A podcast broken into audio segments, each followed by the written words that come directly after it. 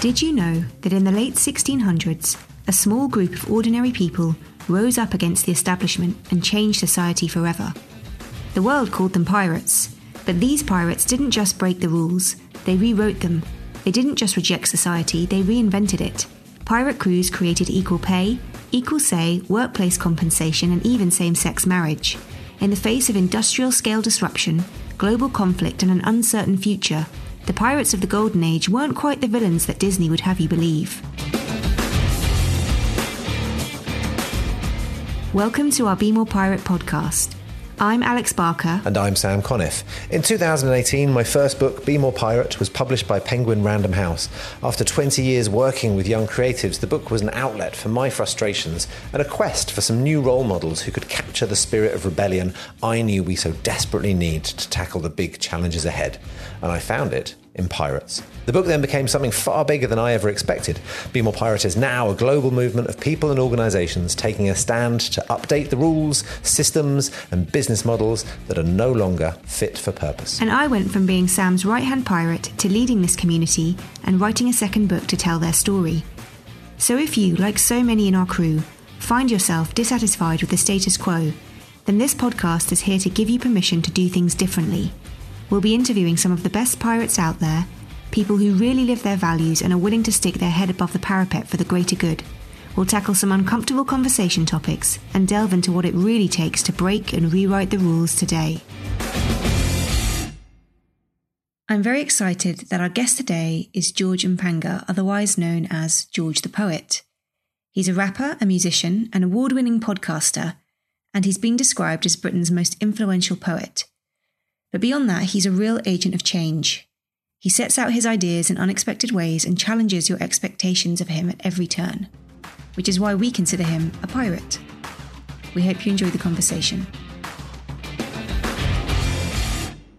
It's really nice to see and hear you, your face and voice, George. Yours is a career I've watched with, like, I don't know, bordering on pride, the level of excitement I felt uh, having met you so long ago, sitting across the, the table at Channel four when we were judging the steak, uh, an, an invention we made up to, to prove a point that young people should be and can be trusted, especially when it came to some big decisions. And we convinced Channel four and Barclays Bank to give away hundreds of thousands of pounds to young people who put their ideas forward. And you were one of the very few winners because of your, it was called the Jubilee Line, wasn't it? Yeah.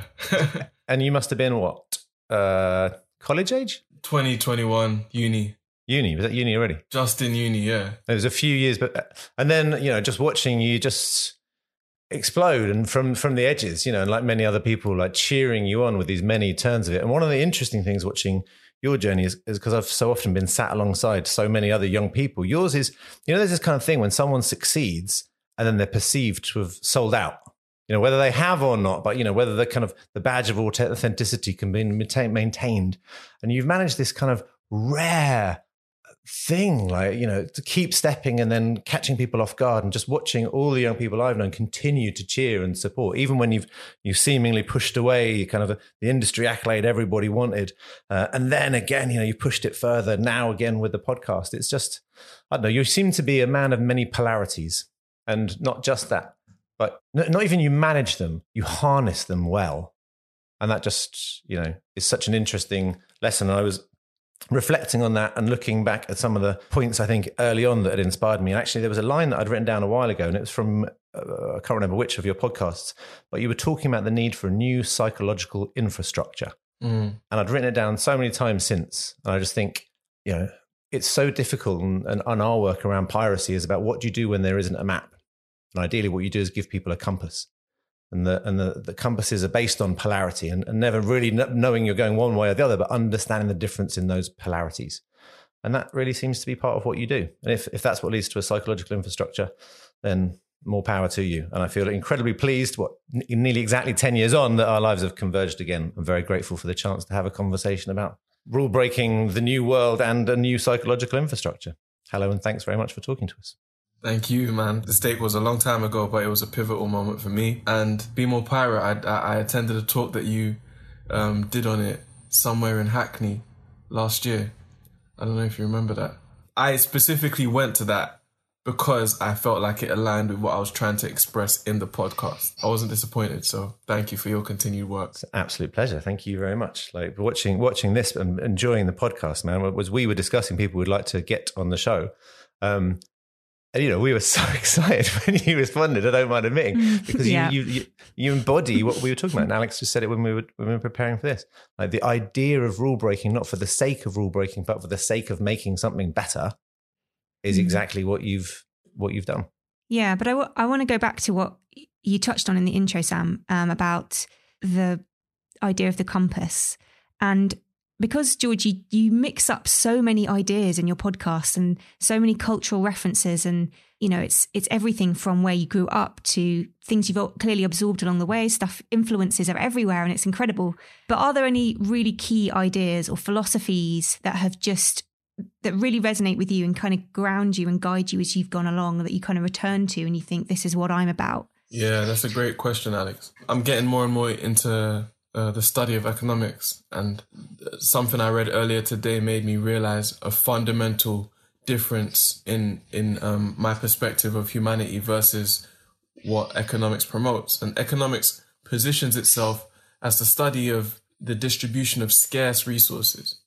But I believe that there are some resources that are inherently limitless.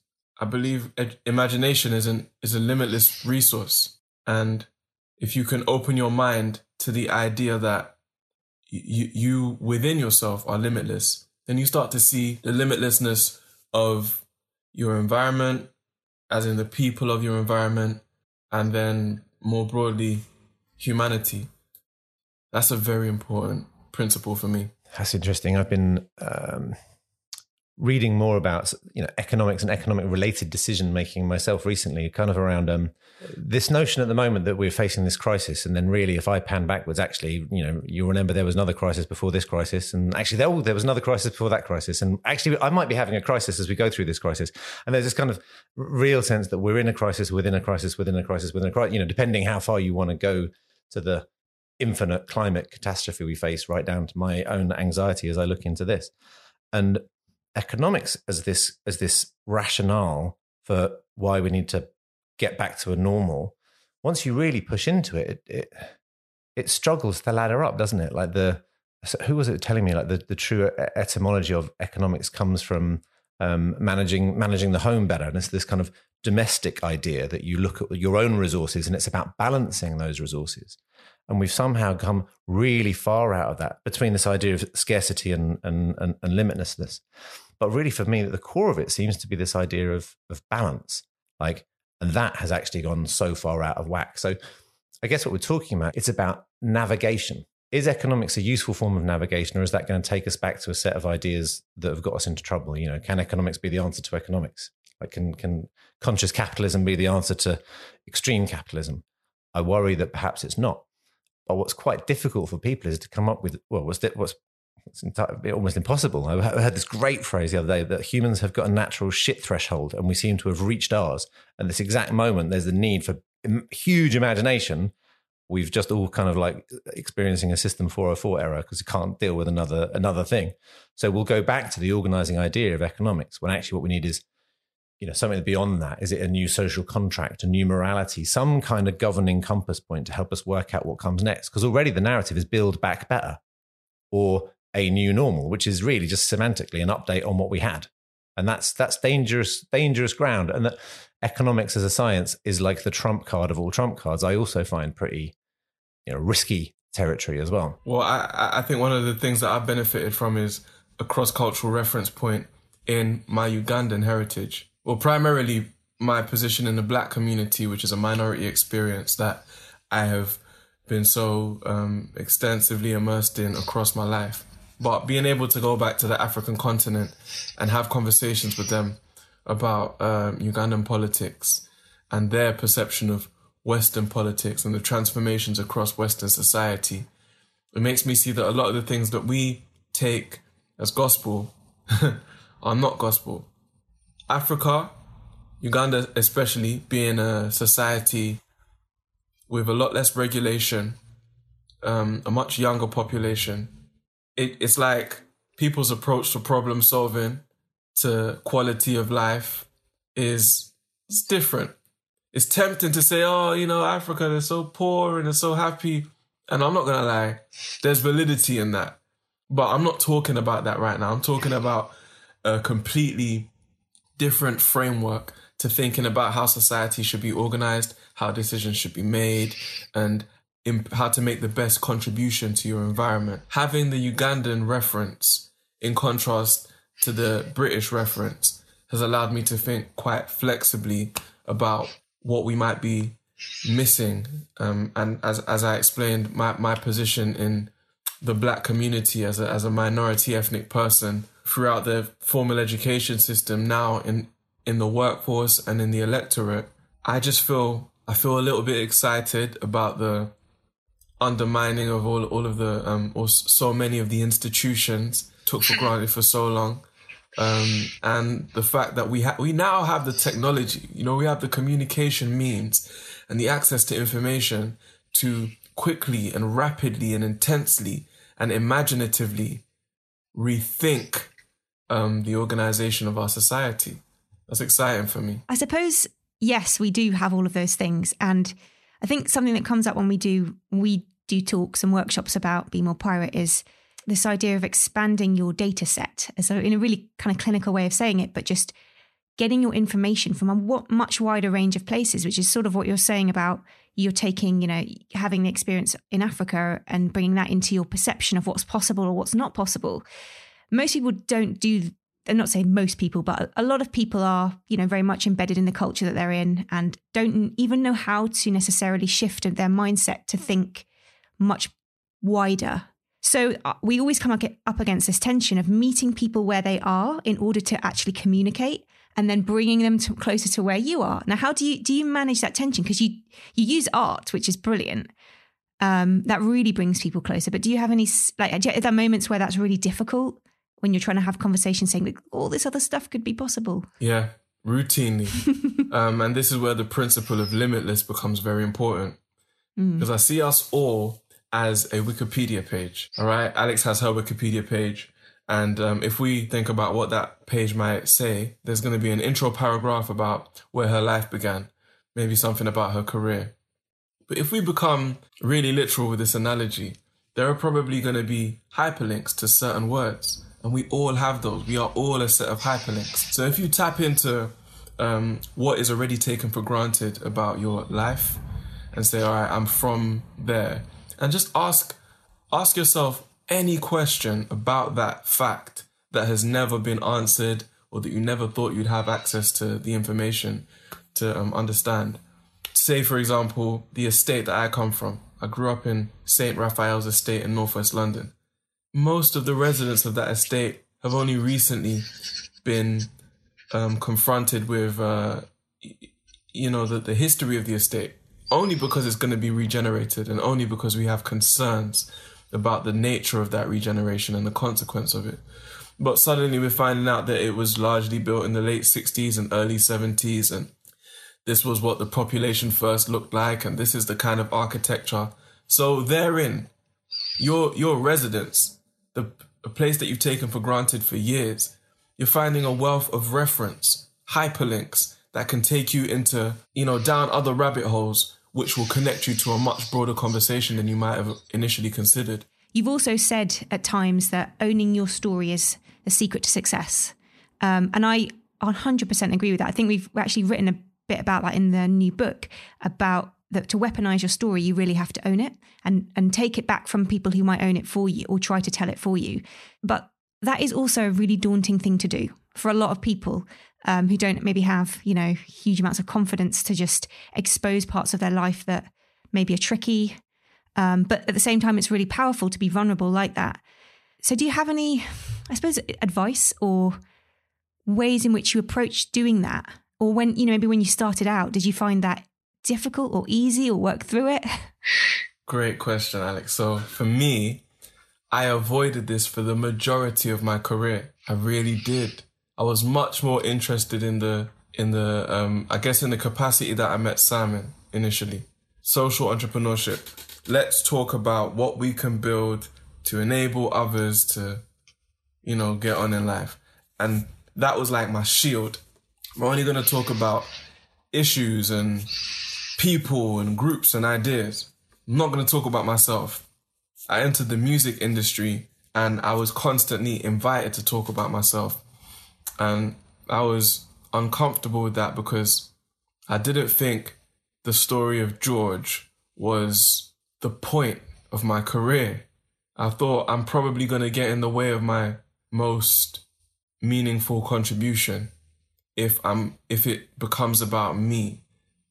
The reason I had that suspicion or that apprehension was because I was being invited or induced into celebrity. You know, celebrity can feel vacuous. It can be self-serving. And I I was resistant to that because celebrity wasn't what drew me to poetry.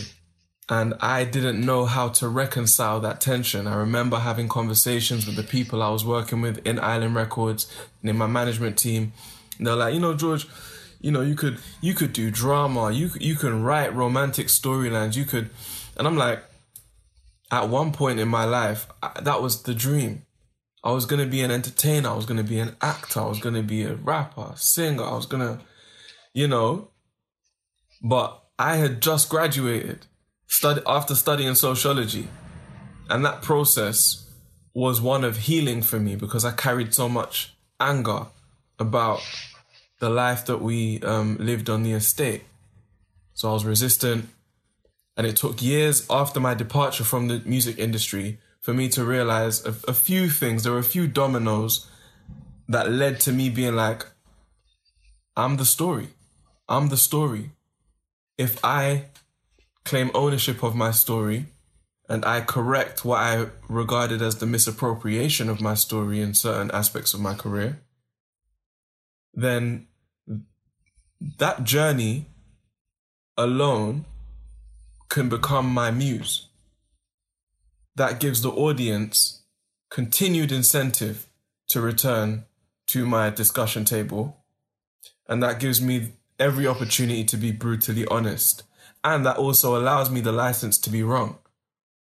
I'm not positioning myself as a professor, as an expert, as a leader. I'm a George in pursuit of the best George possible. It takes work though. It's not something that happened. I wouldn't want to sell it to people as something that you'll just wake up and fall into. You have to decide that that's what you want to do. It feels like the um, the kind of pro- the artistic process of that though, the the persistence of it, because a life lived in the open is a particularly strange thing, and so owning it, but there has to be parameters. So I wonder if, you know, you you limitless is this thought you've got, and your metaphor that you used was kind of the hyperlinks of the internet. So does the metaphor extend into the dark web in a way? If you If yeah, yeah, like what's, you know, if you, are we seeing the Google version of George through the podcast? And what happens if we go on to tour? Like, you know, what, what's the other aspect of that? Because if you're discussing these parts of you, the vulnerabilities and the, the darker parts, the, the audience is more likely to return the further you get. So how do you deal with that? Like, from it not to become salacious or provocative, and then protecting yourself as well, because the further you go off the edges of your own maps and down, you know, these rabbit holes of links, who knows where you end up? Yeah. So I, um, I flirt with that. I play with that in the second chapter where I, I write a storyline in which the future George, ten years time, is able to do some of some of the dreams that I currently have, revolutionize social housing and do X, Y, and Z with poetry. Um, but then he gets into a very salacious scandal. And then I, I explore the idea of catastrophe. I explore the idea of, you know, the the court of public opinion and how that can, that will... I, I feel that will turn against me one day somehow. Um, and I'm very interested in that. But uh, what what guides me through that thought process or that fear is the idea that I'm weaponizing my narrative. You know, there are things that I have declared war on. I'm engaged in a war against racism, in a war against educational inequality. And because I am Because because I, I am I think in a state of war when it comes to these issues, I see every event as an opportunity to gain new ground. And in reconciling myself with that idea, I have accepted that my inevitable fall from grace will present opportunities. And as COVID has taught me, I have no intention of wasting a crisis. Is there such a thing as being anti-hubristic? You know, the, the, as you as you describe the, the imminence of your fall, does that make your fall ever less likely in exactly the same way the opposite becomes true? Yeah, I I, I think so, but it, it doesn't make the fall less likely. It, it makes my, I guess maybe it strengthens my response. Yeah, it feels like you were describing like a, a adaptability, I suppose, in the way that you were doing that. And you know, that, that the, the need to constantly experience starting something from the beginning again is the freshest way to stay, you know, strengthen your adaptiveness. Yeah. Is there anything that you do, like practically, that helps you kind of get into, I don't want to say the zone because that's awful, but the that helps you do your best work, like that helps you create the conditions you need to really like get into it, if that makes sense? There are conditions which incline me to work more. And the main one is probably curiosity. Another one is frustration. But in terms of a simple routine, listening to good music never fails me. It never fails me. And the more I become curious about the influence of music on my cognitive process, the more I'm I'm just amazed that this isn't part of our popular discourse. Music is... It's, I, I guarantee if if if um if all goes well, then in ten years' time we're gonna think about music very differently. We're gonna we're gonna recognize the the mental and, and, and emotional health benefits of of whatever I experience when I hear my favorite music. I would like for that to be part of our popular language, our common understanding of the human psyche. When I listen to the music that I love, firstly, I engage in conversation with former Georges. The George that first heard that song. I'll always remember that George. I have songs that I've been listening to since I was eight years old that I, at eight years old, identified as a good song. Then at twenty-nine years old, I can stand by the decisions of that eight-year-old. I could say that kid had good taste. Then I have songs that were part of big moments in my life. They take, they're a time machine. They take me back to that moment. They, this music has the ability to bring to the forefront of my thinking details which would evade me if I wasn't listening to this music. This, this music can, can create context. It's, it's just, insane. There's not, I'm like, there's like maybe maybe some smells and fragrances, but the thing about music is when you familiarize yourself with the arrangement of it and then the ideas that are presented in the in the content of the lyrics, you have basically a an almost regimented thought process that is able to refine itself and mature across your lifespan, because the music is an absolute, you know, it's, it, it's, it won't change. It's been recorded. You can't, you know, that variable is fixed. The, the um, unfixed variable is you. Give us a, can you give us a taste of what's on the soundtrack of George? Like what is a, what is a go-to, you know, anthem, and what's something that will get you out of a low? Um, that's a good question. I have so many. I would say Bob Marley, Buffalo Soldier. My mom used that song to explain to me the transatlantic slave trade when I was like three years old. Of course she did. When I listen to the song, everything comes back to me. Everything. So I'd be really interested to know a couple of things. So we know this, right? The, the system is failing in a compounding sense, and so much so that the way, the only way to beat the system is to hack the system. So, you know, in the the original ideas of this meritocratic system may have been more justified in the fifties, sixties and seventies when your later life outcomes were more influenced by how you did at school. But now that's changed dramatically. We know the bigger indicator of our later life outcome is how well off your parents are, you know, and, you know, and the more we understand that the systemized notion of it. And then post-institutional collapse, this is, again, the point of, of pirates. You need people or methods to navigate beyond those. And what we hope, these rebellions that we work on with people, are the beginnings of the new systems. And so what's the role there of this kind of emotional, musical, creative journey? What are the patterns, you know, that, to, to take it from a nice sounding idea into this has got the kind of the robustness or, or, or the sophistication to lay foundations of new opportunities? What's what's your hope there? Because there's a huge polarity to jump. You you have to become curious. How is how does that whole thing happen again and again, decade after decade, trend yeah. after trend? It's a little bit interesting. It's a bit weird. It's a bit intriguing. Um, now, what I see on a on, on a macro level for the communities that keep producing these these innovations in music is that they're effectively in communication. In the nineteen twenties, jazz started to emerge. By the nineteen fifties, it had morphed into uh, R and B, and rock and roll was starting to develop. And two things happened. Rock and roll took off in the in white America and in obviously white Britain, but also at the same time, Jamaican artists who had access to recording equipment started imitating the African American R and B, and in that imitation, they they created an innovation. They they developed an offshoot called ska. Ska became the sound of Jamaica, and that was defined by the offbeat. It's an innovation. It's just genius. Instead of one, two, three, it's now one, two, three, four. So it's like they just came up with that and they just ran with it. Ska eventually became reggae. Now, an interesting thing happened. Uh, parallel to that development was the migration of a lot of Jamaicans into the East Coast of America. A lot of them settled in New York. Many of them settled in Brooklyn and the Bronx.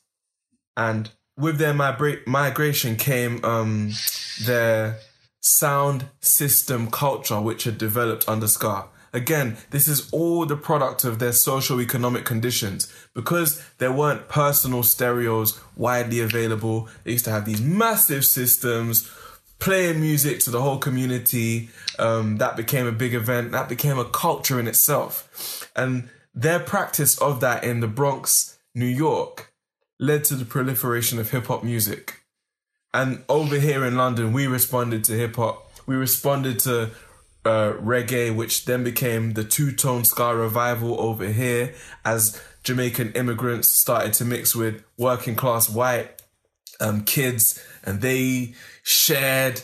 That eventually morphs into jungle, rave culture. Garage becomes grime.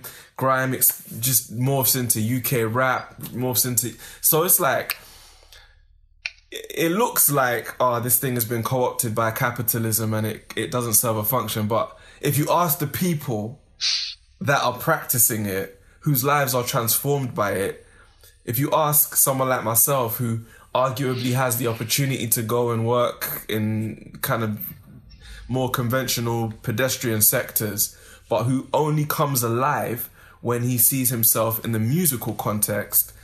This thing is so much more than, you know, a a a a, a, a capitalist, a, a dry capitalist operation. You're absolutely spot on with that. Um, curiosity is the way through, and just listening to you, It, it does feel like that Wikipedia rabbit hole you were describing earlier. um, so we're nearly out of time now, but I sort of, I don't know, I don't want to let you off the hook without this one final question. We talk about, oh, it's okay to fail, but then when it comes to it, you know, no one really wants to admit it or do it. Have you had an experience where you've really messed something up? Or, or you've maybe put something out into the public domain that you've gone, mm, in hindsight, probably wouldn't have done that? Yeah, yes, yes, yes, yes, yes. You got to help me narrow it down. Do you want? What's What's the failure you'd most like to be famous for? Um, that doesn't feel like failure, Sam. No, but then surely that that's making you think about the one that you'd like others to learn from. So at least the cost of your failure has benefit to someone else. Mm, I I can think of examples. It's just I'm trying to think. I'm I'm trying to frame them as failures because a lot of these things I, I I didn't. I don't think of them. By failure, you mean something that I I would I would have done differently. Yeah. I mean, you can look at it two ways. Like a failure, I'd, I'd probably go for a failure that didn't then turn into a success. a failure, something that you go, if I could go back, probably wouldn't have done that. It's backwards. Everything in my world is backwards because I'm an anti-clockwise thinker.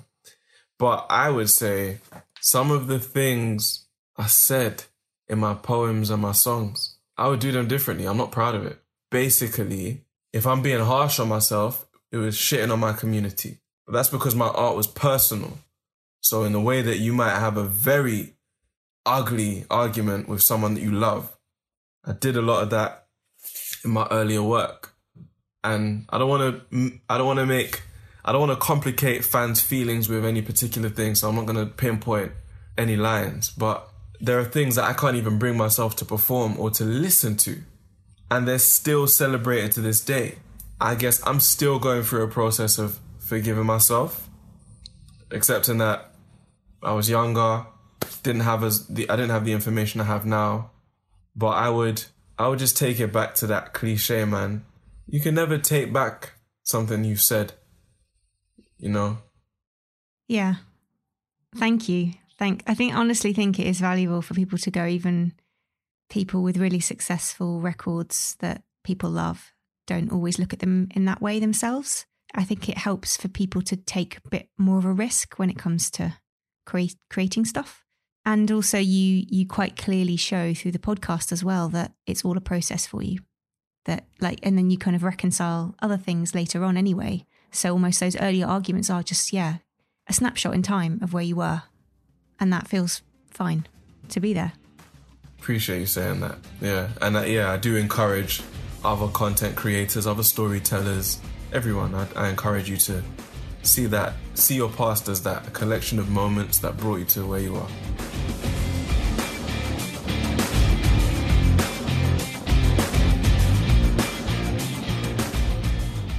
Thank you for tuning in today.